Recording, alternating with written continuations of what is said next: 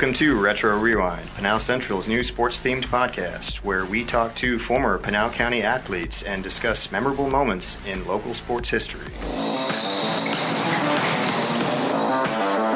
This podcast is brought to you by Casa Grande Jewelry and Pawn. We bring integrity, honesty, and customer satisfaction is our number one priority.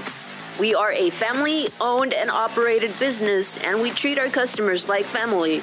Start off the new year by checking out our amazing inventory of guns, jewelry, and more.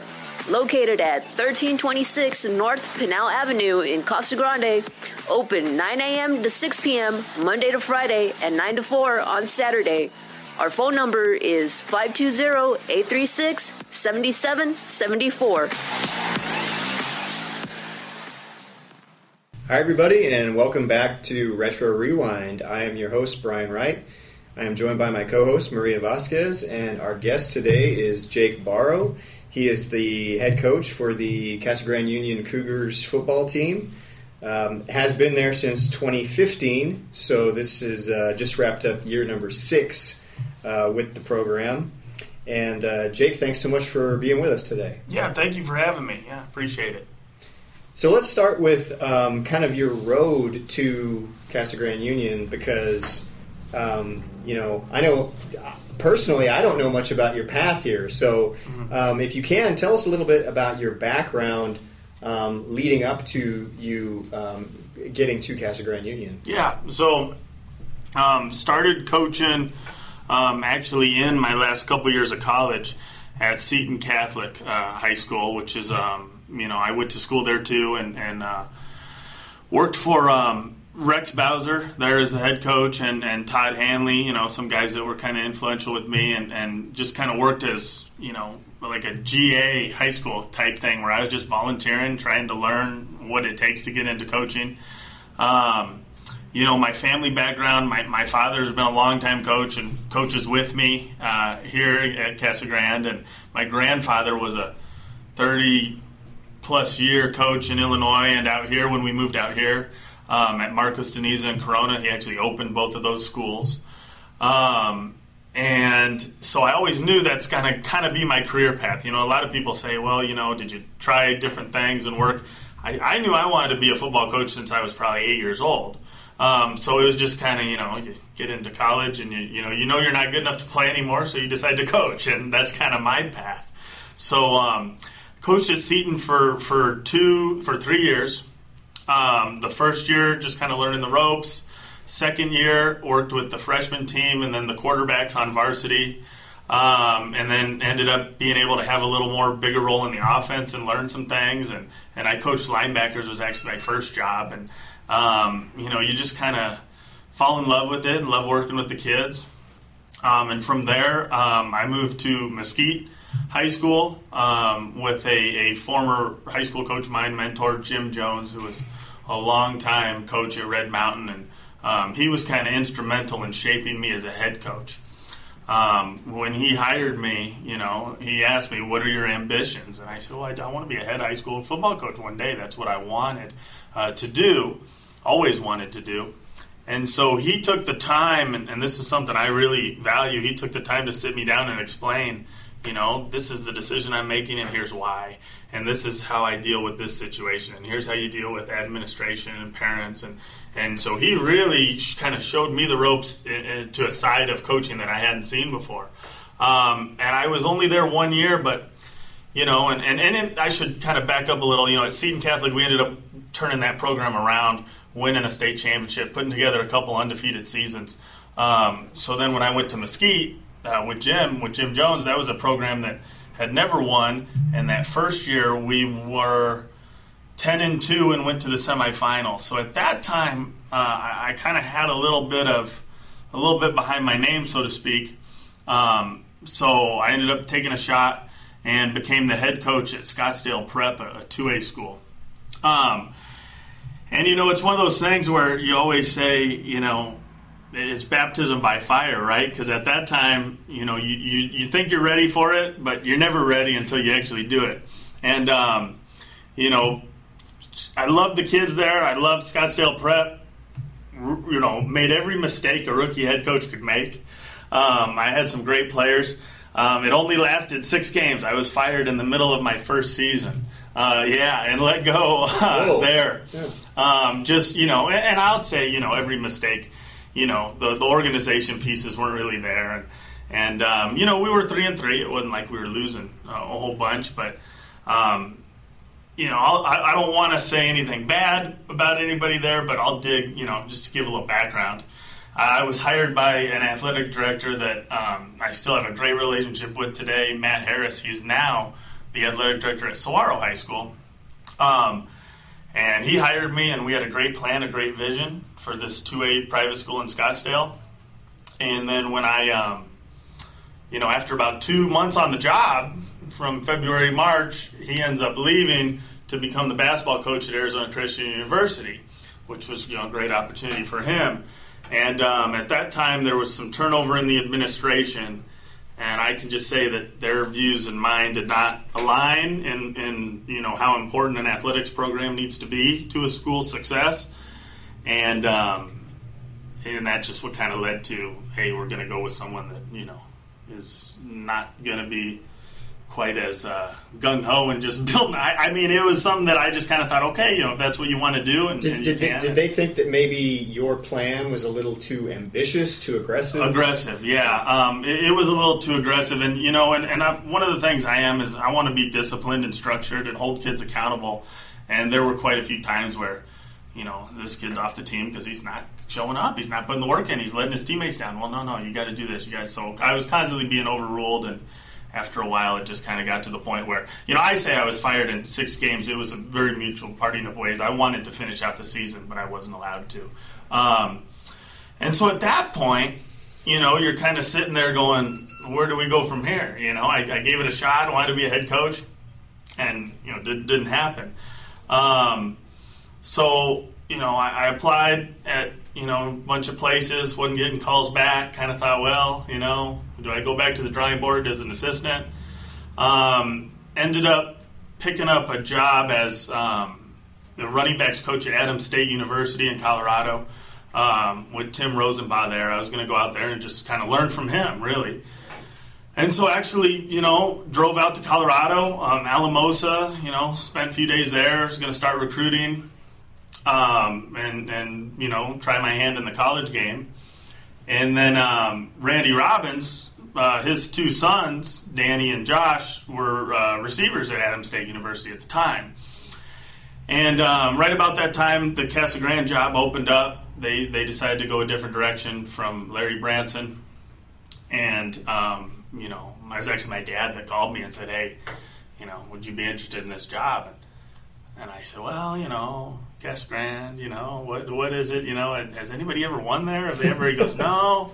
He goes, but you know, it's it's in a good location. It's a you know, he got a lot of kids. It seems like, and, and their athletic director is Randy Robbins, and you know his background. And I said, all right, you know, this might be prime to build. And so I just threw in, kind of threw my name in there, and and um, you know, didn't hear anything back for a while, so was actually sitting in a hotel room in Albuquerque, New Mexico, getting ready to recruit the Albuquerque, New Mexico area when I got a call from, from Randy Robbins and just said, "Hey, you want to come in and uh, and uh, interview for the position?" I said, "Absolutely." So I got in my car and, and headed down this way and stopped in. Um, you know, met with them and just kind of explained, "This is who I am. This is what I think I can bring." And um, you know, I knew right then, you know, that they, they were going to hire me. Um, and so that was just kind of it, and we didn't look back. Um, first so, year. So how long were you with Adam State? oh, oh gosh, it was a total of maybe ten days, and, and it was a tough. Uh, you know that was tough because I'm not a guy that wants to ever back out in it. That's just I hated doing that, but you know I think I called Coach Rosenbach and just said, hey, you know this came up and you know, I'll put it this way: there's a whole bunch more money. You know, if you're coaching Division two football as a position coach, it's not uh, it's not the Division one glamorous uh, paychecks that you see. Uh, so, you know, being able to come down here and become a head high school coach was, you know, is an increase in salary. It was background family. So I was really only there. I mean, it might have been over two weeks, but I want to say around ten days before I called and just said, "Hey, you know, I got this job and this is where I'm going." And you know, they were supportive. You know, we still have a great relationship. I still send kids their way to be recruited and things like that. Um, but then, you know, I was here, and you know, the rest is kind of history. We were lucky enough to get kids to buy in, and you know, we, we won nine games the first year, and then uh, obviously, you know, in Arizona AIA fashion, we get bumped up a level, and then you know you're back to building again. But uh, you know, it took some time, but I, I think we've gotten there. Now, so what what classification was the program when you came in, and because I know you know there's been a lot of kind of yeah, messing so with the classifications. It's what so it, there is a whole bunch of it's been changed so many times. At the time, there were seven classifications, and now there's only six. Um, so there was like a, a one, five A two, four A one, 481, 482, 382, and 1. Right. And um, at the time, they were called Division 4, which would have been now a 3A because okay. our region would have been Coolidge, Florence. We were in with them, and then the next year ended up get moved up a level to where we are currently. Um, but at the time, was our region would have been like Higley, um, Marcos de Niza, Seton Catholic, and Tempe High. Now I believe that the year before you came in, which was 2014, the program really struggled. I think had been kind of struggling for a while. Yeah. And then your your first year, you know, you guys go nine and one in the regular season and uh, advance to the playoffs. So, um, how were you able to kind of change that culture so quickly? Um, well, it, it was the perfect storm, right? Because we had such a supportive administration. Um, you know, great athletic director, principal at the time, uh, superintendent. Everybody was just all about, hey, we want to change the culture of the football program. Whatever you need, we'll help you. We'll get it for you. Um, and then I met the kids, and these kids were just eager to work, and they they were willing to buy into whatever I would have said. If I said, "Hey, you got to you know walk on your hands two miles a day," they would have done it. I mean, these kids just wanted to work and they wanted to win, and um, I mean, that was kind of the deal. I didn't have to fight any um, personalities. I didn't have to fight any issues with, you know, playing time or what. They, they were willing to do whatever it took. So, I mean, I was fortunate to come into a situation like that. Um, but the biggest thing I think is it wasn't going to be X's and O's, the offense or defense we ran. It was going to be changing the culture of these kids that buy in, they believe. It's not just a football team, it's a family. Um, you're not playing for yourself, you're not playing for me, you're playing for each other. And when you're when you're when you're playing for someone else, right, that you really care about, and they're playing for you, that creates that mutual bond between teammates. And I think when we instilled that type of mindset, that type of family mindset, and, and a culture of just a bond within uh, our, our players, it, it was tough to slow us down at that point. I mean, it just it had nothing to do with the X's and O's, nothing to do with the strength program. I mean, that was all stuff we did that was probably great. But I think when we changed the mindset of the players, um, that really helped. And, and you know, it might make sense to some people, but you know, I think culture is everything. And um, you know, the 15 and 16 year old kids, I'm a firm believer, are 15 and 16 year old kids everywhere. You know, they're here, they live in Chandler, they live in Flagstaff, they live in Florida, New Mexico, wherever. They're high school kids. So if you can get them to buy in and believe, and you can tap into their mental toughness and mental discipline, you can make good football players anywhere. Because football is not a tough game. It's a mental game, though, above all else. All right, coach. So I have to ask. You say you knew when you were eight years old that you wanted to be a high school coach. So uh, where did your love for the game of football begin? So, you know, my family background, my grandfather and father um, were longtime football coaches. I mean, I think I was on sidelines of practices as a really little kid, um, watching them coach and, and seeing um, the impact that they made on their players. Um, you know, my grandfather's got a long list of people that he coached um, that are coaches today. Um, you know, I mean, he coached. Um, so you know, Dave Casper, you know, the Hall of Fame tight end for the Oakland Raiders is one of his, and and you would see uh, Dave Casper come back after a, a, great NFL career and a Hall of Fame NFL career, and he would remember his high school coach, and that's the guy that made the impact, and that's the guy that drove him. And you know, I, I'd see players come back in their, you know, mid 30s to 40s with family and kids, and they'd want to introduce their little kids to their high school coach, who my dad or my grandfather at that time. And I, I think being able to see firsthand as a, as a kid what impact they were making in the lives of young people, that really meant a lot to me, and I knew I wanted to do something like that. And there's a lot of jobs you can do that. You know, it's not just coaching. You can have any job and make an impact in, in young people's lives. But when you're passionate about something, the way I was passionate about football at a young age because I was around it and I loved it and I played it, um, you use your passion as the vehicle to change lives and the vehicle to help um, young people. And so just seeing that and seeing it happen in my family and, and you know, I mean, coaches Jesse Parker and you know I mentioned Jimmy Jones and you know Coach Ewan and some famous Arizona high school football coaches. You know they were always around in my childhood, and so I saw it multiple from multiple perspectives, and uh, I, I, knew you know this is what I want to do, and I want to do it because I love this game, and I can use this game as the vehicle to, to change lives. And I mean I like to think I'm doing it now, um, but you know we'll see. You know, later down the road, you, you really, you know, coaches always say, you know, you don't realize you have a successful team until 10 years down the road when you see how their lives have turned out. You know, you can say we won, but in 10 years from now, what are those kids doing with their lives? Are they still using the same tools that we gave them, the mental discipline, the mental toughness? Are they using that in their lives? And that's the that's the definition of success, in my opinion. You know, every coach I think has a different way of connecting with their players but there needs to be um, some sort of way that you connect. Otherwise, they're not going to buy into that message and um, go along with the program.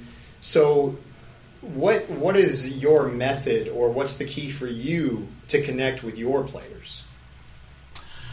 I think the more that you can relate with them on a personal level, the more you can motivate them on a on a professional level as athletes.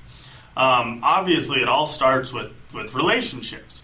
Um, in order to, for me to ask you to do something, whether I'm asking you to show up to the weight room at 6 a.m. or I'm asking you to execute a play, um, I have to have a personal relationship with you, or else you're not going to fully buy in what I'm telling you to do.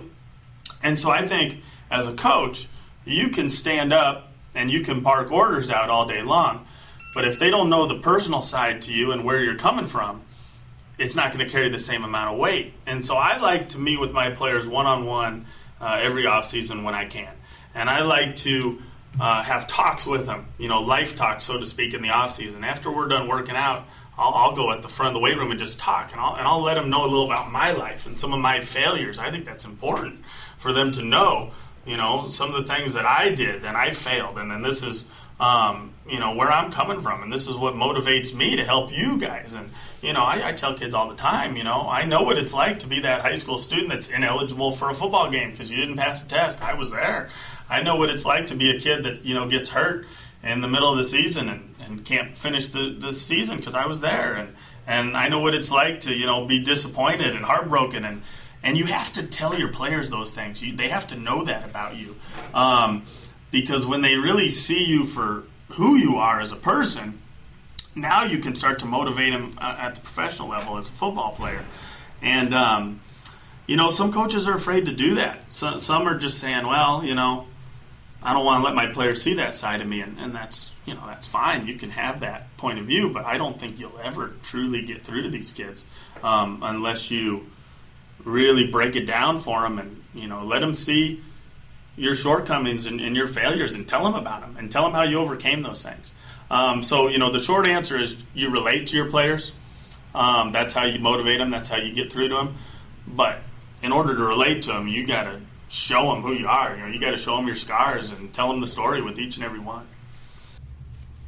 All right, coach. So let's kind of fast forward to 2020 because uh, this was a year unlike any other for so many reasons. Um, we were talking uh, before uh, the program started about um, just not even knowing if there was going to be a season. There was a lot of uncertainty around that. Now, I know from your point of view that you actually did a lot of work with um, the AIA and you know this. Uh, I think the Sports Medicine Advisory Committee and all these things that were set up to get a, a fall sports going. And um, what was kind of your involvement in just you know, trying to make sure that uh, a football season could even be played?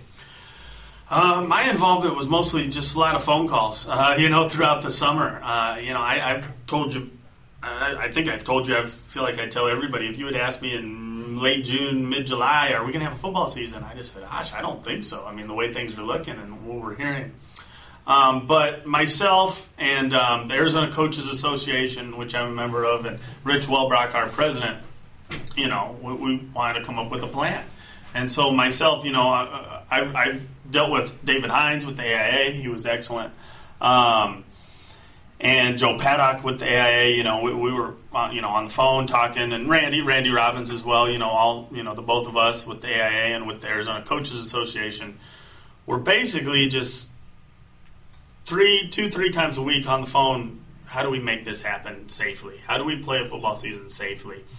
And um, I'll be honest, you know, over the summer I was in the in the side of well, let's look at what California is doing, look at what New Mexico is doing, look at what Illinois is doing. Let's consider moving fall sports into the spring. Um, and, and, that was recommended by you know quite a few medical professionals at the time. You know, we shouldn't play anything in the fall. Let's wait till we see what happens. And uh, looking back on that now, that would have been a mistake. Um, and, and, I really credit David Hines for sticking to his guns with the AIA and saying, "We if we're going to do this, we're going to do it in the fall."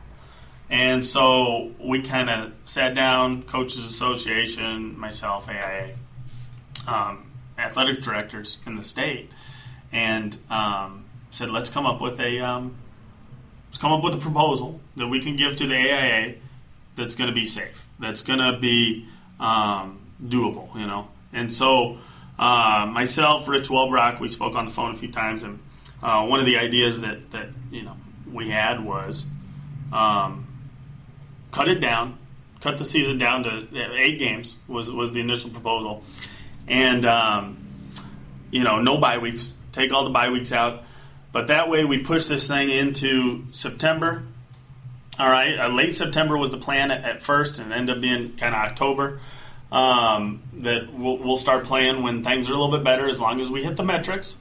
And um, you know, temperature checks and symptom logs and all this stuff. You know, we just packed all this into the proposal and said, look, I think we can do this safely.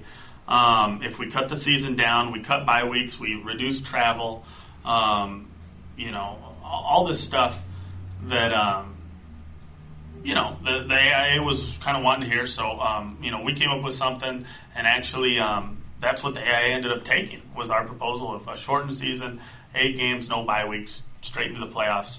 Um, and then all the health guidelines that go along with it. Now, we didn't have a role in the health guidelines. That was the SMAC Council, the Sports Medicine Advisory Council. Um, but obviously, we said, hey, you know, we'll, make sure every um, you know team that is participating in an AIA season is responsible for masks on the sidelines, temperature checks every time you see your players, symptom logs, making sure we're keeping a paper trail. Who's you know, are you feeling sick? Have you been around anyone? And, you know, there were plenty of times, well, maybe only three or four times, where a kid might come to practice and be coughing, and we'd say, "You got to go," and he'd say, "No, it's just my allergy." We'd say, "It doesn't matter. Uh, in the world we're living in, we can take no chances." Um, so you'd send a kid home, and you know, go get tested and find out they're fine, and you know, they'd be back in three to four days or whenever the results are in. Um, but it was just kind of the world we were living in at the time. So my role was mostly just making phone calls, getting opinions, and then coming up with a proposal. And um, you know, we, we came up with one that we were kind of lucky. The AIA ended up accepting uh, our proposal at the end of the day, and I think it was a great success. Uh, looking back on it now. So, looking at this season from a coach, coaching standpoint, what would you say was the most difficult part?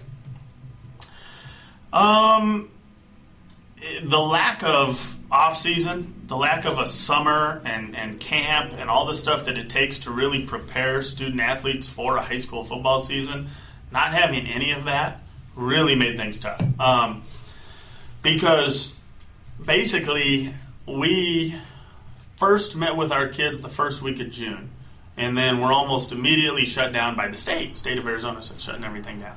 Um, so we did not see our players again until July 25th was the date, and we started that day on the field, um, just throwing the ball around for the first time ever. So we didn't have any normal spring football, normal summer, normal camp. And so now you're talking about as a football coach, you're preparing kids to play a, a football season with really a month to, to get to get ready, and that's that's unheard of. You can't, you know, I would have said before you can't do it, but we found a way to do it. Um, you know, and the kids are resilient because um, they worked and they put in the work and they, they did every, whatever they needed to do to play, they were willing to do it. Um, but to really answer the question as a coach, the most difficult part I think was dealing with these players' mental health because they're doing what they want to do and what they love to do, but it's not in the same manner. And so these seniors, that this is a huge part of their lives, and this is it for them. Um, you know, you're, you're taking on a bigger role as a coach, as also a counselor now. You're dealing with their mental health. Well, look, you know, we're talking mid June, and I'm, you know, I don't know if there's going to be a season, and I don't have an answer for these kids, and I'm talking to them on the phone about what do we, what do we do, and you know, kids, what do I do with my life? This is a big part of my life, and and you're trying to keep them positive, and and you know, seven on sevens get canceled, and then camp gets canceled, and then the start of football practice gets canceled, and so it's just one thing after the next, and and for you know, 16, 17 year old kids, that football is a lot of how they. Uh, express themselves. That's just a blow mentally each time something gets canceled. And, you know, you have games canceled during the season, and that's a huge blow because we only had seven to begin with, and, and now we have one canceled. And, you know, we were fortunate to pick up Eloy Santa Cruz in the middle of the season one time on day's notice, which normally nobody would play a football game on a day's notice. But you know, I, I, walked into my athletic director's office and said, you know, we got to play this game because our kids need to play. It's a mental health thing for them. They they need this bad. And so even though we're playing a good team on under 48 hours, we got to do it for these kids. And um, you know, we, made it happen. It made it work. But I think you know, as a coach, you know, you sometimes take things for granted. And this season exposed a lot of that. You know, I'm, I'm not used to dealing with players um, you know, mental health aspect as much as this year's gotten me to that point because you just realize, man, this game means so much more to them than just playing. It's a lot of how they express who they are. And when they almost didn't get that opportunity, but um, I applaud the AIA for, for giving it to them because, you know, whether you only played four games or five or six, we got to play. And, you know, this is just a huge life changing thing for these kids because they've faced more adversity than any high school football team in the history of the world, and they're going to be better because of it. Now, this 2020 team, obviously, you um, you handle the pandemic uh, with aplomb, uh, I would say, because you didn't have any games canceled um, from your end right. because of positive COVID tested positive COVID tests. Now, obviously, you had some opponents mm-hmm. uh, who had outbreaks, and then you had to reschedule. Um, but you navigate your way through that, and this team finishes the eight-game regular season seven and one, uh, and you know then you end up uh, winning a play-in round game, uh, and then you're the number one seed in the 4A mm-hmm. playoffs, and uh, you win a playoff game over Lake Havasu, and you make it to the state semifinal round of the playoffs for the first time in school history. Um, so, what a year for this group. Um, it, how, how do you kind of encapsulate or, or summarize what this team was able to achieve? You know, it's uh, resiliency and, and mental toughness really sum it up because, you know, just like you said, you're faced with pandemic. And, um, you know, we kind of talked about it after the game uh, one of the playoff games where we said, you know, football is great because it gives these people um, in the community something to be distracted from the pandemic for two hours on a Friday night. And it gives our kids a, a purpose and a distraction from how crazy their lives are right now. Um, and so, you know, we, we navigate the pandemic. Meanwhile, we're winning football games and we're just trying to make it week to week. You know, we tell our kids all the time, this is week to week. Every game is like a playoff game because you don't know. Are you going to play Friday or not? Is it going to be canceled or not? Are we going to have to find a replacement game last minute again? Um, and so you, you navigate your way through that, and then all of a sudden you realize you're in the playoffs, and and um, you know you, you win the playing game, and you're the number one seed. And for me personally, it's tough to look at that time. It was tough to look back and really just soak it in and be celebratory and you know celebrate and and and be proud because you're still navigating a pandemic and that takes up most of your time. Um, but looking back on it now, I mean, I just it brings tears to my eyes how proud I am of what these kids accomplished. Because, you know, yeah, we're we're, we're moving our way through the toughest season in high school football history, and meanwhile, these kids are taking every obstacle thrown at them and just blowing through it. I mean, you know, they're, they're going to play, and they're going to play as hard as they can, as tough as they can, all the time. And so all of a sudden you're in the quarterfinals and you realize we're playing a tough Peoria team, a storied program. Peoria's been a big time program for years. And if we beat them, we are into the semifinals, the final four, which is complete uncharted territory for Casa Grande football. And these kids really didn't even bat an eye at it. They just said, well, uh, and this is where you use the pandemic as, as kind of motivation because these kids said, well, we've been through more than anyone's been through already. You know, it's already uncharted territory. Who else has played in a pandemic? I mean, you can look back at the 1918 Arizona Interscholastic Association. There was no season because of the, the, the flu, the pandemic then. Um, so these kids were already in uncharted territory, and they said, why not us? You know, why, why not? And um, again, it just brings tears to my eyes thinking about how that level of mental toughness in a 16, 17 year old kid to say, hey, we've already dealt with stuff nobody's dealt with before. We come to practice every day and we practice in mass, and coaches do temperature checks before drills. And I mean, come on, you know, why not win this game and go to the semifinals? So we did. And, you know, at that moment, you're, you're so proud, but your attention immediately changes to now let's win a state championship. And, um, you know, I give tons of credit to Cactus. They're a great football team, great program. I was at the Cactus Mesquite game, championship game, and it was one of the best football games I've ever seen in my life. Um, so I, I, mean, to be honest, we just kind of got we got beat, and sometimes you get beat by a good team, and, and that's what happened. Um, but you know, to sum it up, just these kids are just they're a special type of kid, and it's it was a special team in 2020. Um, just to overcome what they overcame, and it's going to really serve them well in the future because they did not let it slow them down one bit. All right, that's going to do it for this episode of Retro Rewind. I want to thank our guest today, Jake Barrow, for coming on the program. Um, thanks for coming on today, Jake. Yeah, thank you guys. It was fun.